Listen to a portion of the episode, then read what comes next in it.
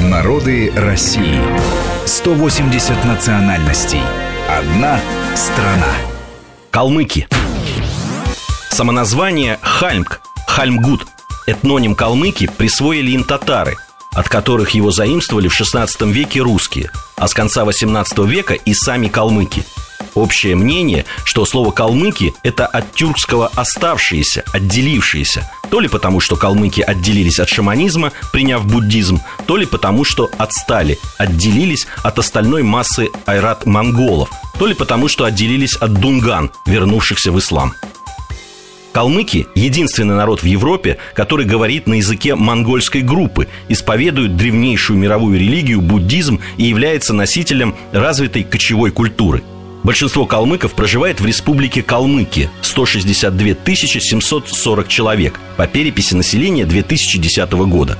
Калмыки компактно проживают в Астраханской, Волгоградской, Ростовской, Оренбургской областях, Ставропольском крае и некоторых районах Сибири.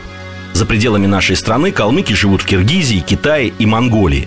Интересно, что потомки калмыков – принимавших участие в белом движении и эмигрировавших из Советской России, компактно проживают в США, Германии и Франции. Калмыцкий язык, именуемый также айратско-калмыцким, а иногда монгольско-калмыцким или западно-монгольским, принадлежит к монгольской группе алтайской семьи.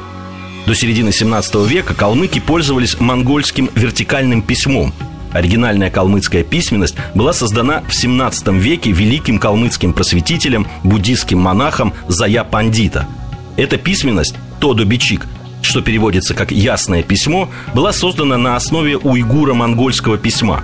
В 1925 году был принят новый алфавит на базе русской графики – в 1930 году он был заменен на латинизированный, а с 1938 года и до настоящего времени снова используется русская графическая основа. Основная часть верующих – буддисты-ламаисты. Российское правительство последовательно проводило политику христианизации калмыков на протяжении нескольких веков – 15 ноября 1724 года калмыцкий Тайши Баксадай Дорджи для захвата власти и надежной поддержки со стороны властей крестился. Восприемником Баксадай Дорджи, новое имя Петр Тайшин, стал сам Петр I, даровавший ему титул князя и власть над всеми крещенными калмыками. Предки калмыков – западные монголы-ойраты.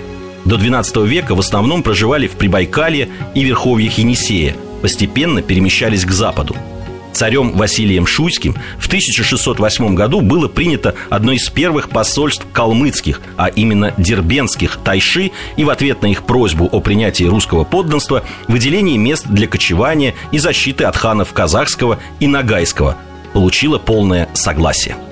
Первоначально для кочевания калмыков были выделены земли по Иртышу, Ами и Ишиму.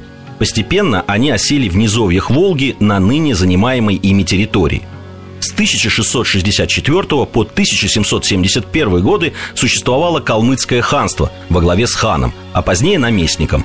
Калмыцкое ханство окончательно утратило суверенитет после того, как в 1722 году хан Аюка обратился к Петру I с просьбой помочь ему передать власть младшему сыну в обход потомства скончавшегося к этому времени старшего. Среди принявших русское подданство были дербенты, таргауты, хашиуты, хойты, чаросы – Впервые эти названия встречаются в монгольской хронике «Сокровенное знание», которое датируется 1240 годом. До начала 20 века традиционные поселения калмыков, хатоны, имели семейно-родственный характер.